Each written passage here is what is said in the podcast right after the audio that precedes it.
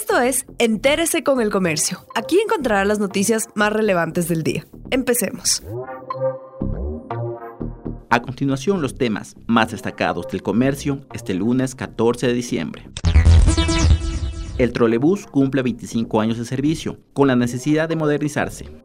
El 17 de diciembre de 1995 tuvo lugar el primer viaje de una unidad del sistema trolebús en las calles del centro histórico.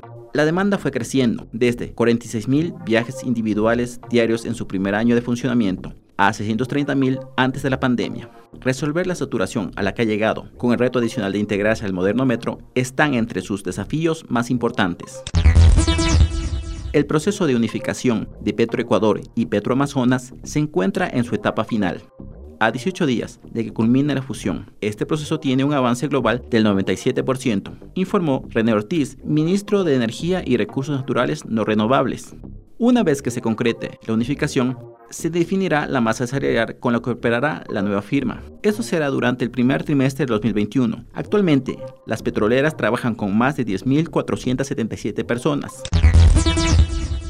Aerolíneas se preparan para transportar las vacunas para COVID-19. La distribución mundial de las vacunas para COVID-19 es el nuevo reto logístico que enfrentan las aerolíneas.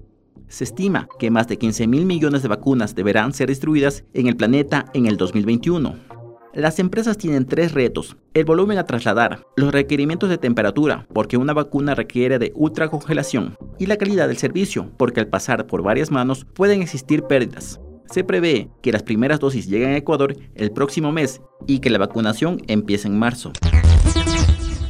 Reforma anticorrupción se debate en la víspera del receso legislativo. El Pleno sesionará el 15 de diciembre para tratar en segundo debate el proyecto de reformas en materia de anticorrupción. La norma es uno de los compromisos con el Fondo Monetario Internacional, FMI, para desembolsar 2 mil millones de dólares.